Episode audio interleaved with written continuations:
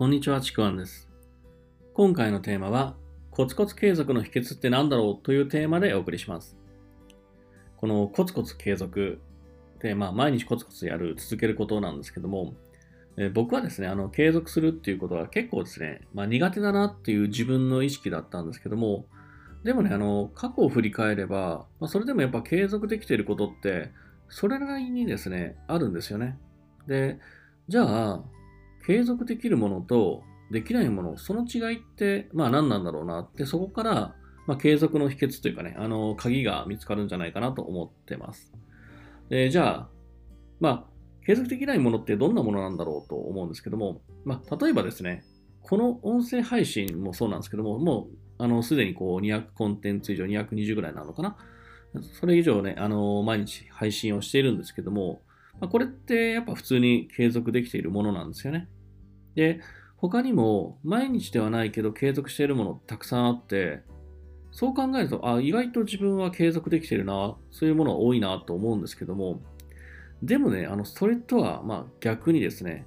こうやるぞと決めて継続できないものって、たくさんあるんですよね。たくさんあるというかですね、同じことを何度もやろうとして継続できないっていうことも多いんじゃないかなと思います。で、この継続できるものとそうでないもの、もうこの違いは実は明白というかシンプルで、継続できないものの動機っていうのは全てですね、やるべきこととか、やらねばならないこととか、誰かがやった方がいいよって言われたことだったりとかですね、そういうような、いわばですね、外部の強制力がかかるものなんですね。自分の中で生まれる動機よりも、状況とか環境といった、自分の周り、外部からの強制力、それがかかるものなんですね。で、外部からの強制力って、実はただのストレスで、このままの状態で継続しようとしても、実は無理なんですね。要するに、やりたい動機がないのに、やらなきゃいけない。そういう状態なんですよ。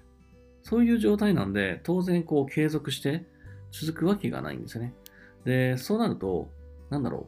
作業のめんどくささだけが、浮き出るような感じなんですよね。本当ね、外部からだけのこの強制力って、もうただのストレスしかならないんですよ。自分自身の動機が全然つながってないと。もうストレスなので、やることが苦痛になっていくだけなんですよね。だから、やっていても、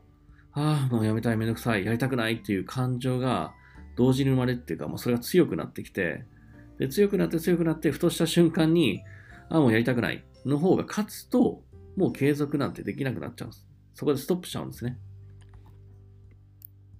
だから、自分の中にある動機と紐づけないと、やっぱ継続って無理なんですよね。じゃあ、自分の中にある動機ってどんなものなのかというと、一般的に言われているのは人がね、行動するための動機のもとって、すごく単純に言えば、得をしたいか、損をしたくないか、そのどちらかなんですよね。すごくシンプルなんですよ。例えば、継続することで得られるメリット、心地よさ。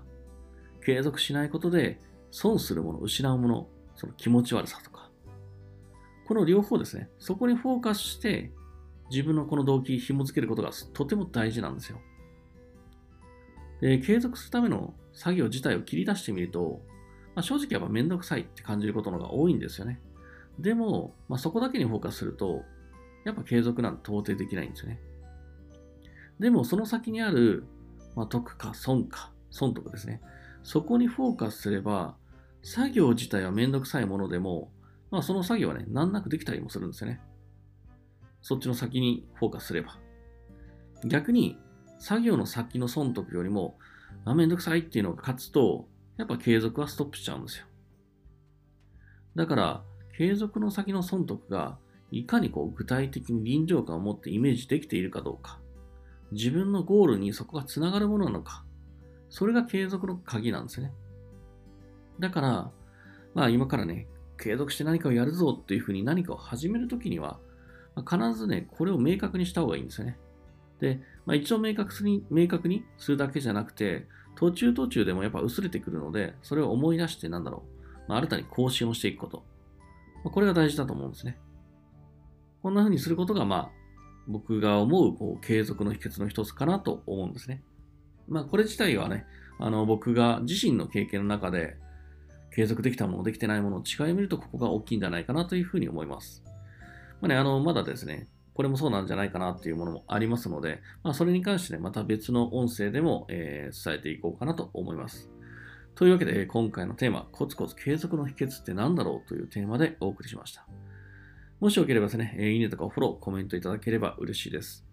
またですね、この音声配信、まあ、いろんなプラットフォームで、配信をしてますので、Apple Podcast とかですね、Spotify とか、まあ、Google Podcast とか、Amazon Music とかありますので、まあ、どれかですね、お好きな、まあ、よく聞くもの、聞きやすいもの、